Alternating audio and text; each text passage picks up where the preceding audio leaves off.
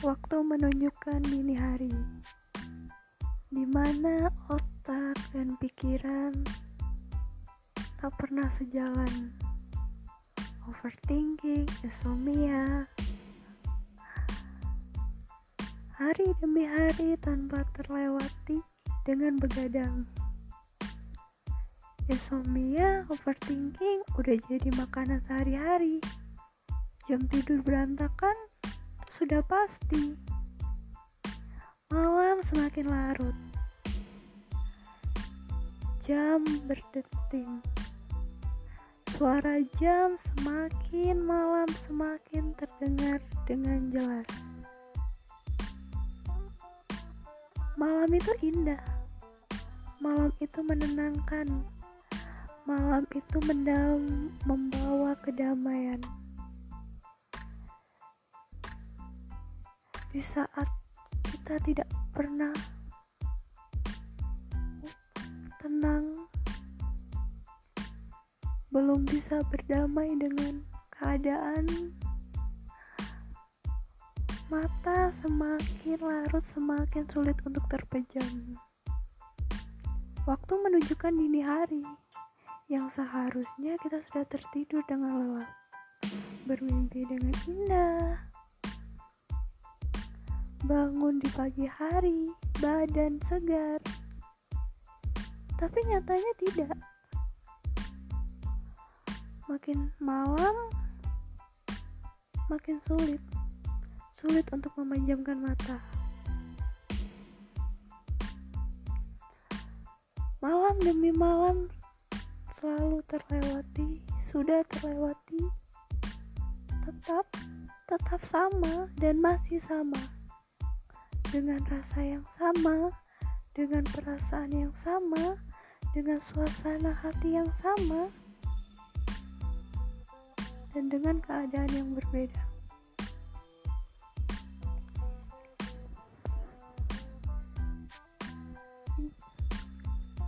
Kita seseorang yang hanya ingin memiliki jam tidur normal, bangun pagi dengan keadaan yang segar, tapi sulit. Sulit untuk melakukannya. Di mana kita ingin tidur di bawah jam 10, tidur dengan keadaan yang nyenyak, terlelap, bermimpi dengan indah. Tapi nyatanya semua itu sulit, sangat sulit. Otak yang selalu berpikir seperti benang kusut yang tak ada ujungnya. Otak ini sangat berisik, tak apa yang dipikirkan. Padahal kita seharusnya sudah tahu, tidak perlu, tidak perlu khawatir akan masa depan, karena Allah sudah menyiapkan rencana yang lebih baik untuk kita. Di mana kita sendiri bahkan tidak pernah menyadarinya. Bagaimana kita bagaimana Allah. Kita hanya berencana tapi Allah yang menentukan. Di mana kita? Jangan pernah khawatir. Khawatir akan Bagaimana esok? Bagaimana selanjutnya? Bagaimana cerita selanjutnya? Bagaimana saya yang akan datang? Kita hanya disuruh untuk berusaha, berdoa. Jika kita gagal, kita coba lagi. Jika kita lelah, kita disuruh untuk istirahat. Karena sejatinya di dunia ini tidak ada yang abadi. Semua yang kita punya itu cuma titipan bahkan nyawa pun cuma titipan yang dititipkan oleh Allah kepada kita untuk kita jaga secara baik. Dengan baik. Apa yang kita peroleh apa yang kita dapatkan semuanya hanya titipan yang suatu waktu akan diambil. Diambil oleh Allah. Kita sebagai manusia tidak perlu khawatir akan apa pun. Jangan takut apa pun kecuali pada Allah. Bagaimana kita hanya aktor, Allah yang jadi sutradara, Allah yang buat skenario gimana hidup kita, gimana hidup kita ke depannya. Kita hanya disuruh untuk terus berdoa berusaha ikhtiar. Jangan jangan selalu mengeluh. Mengeluh boleh tapi tidak sesering. Setiap hari mengeluh. Belajarlah untuk bersyukur.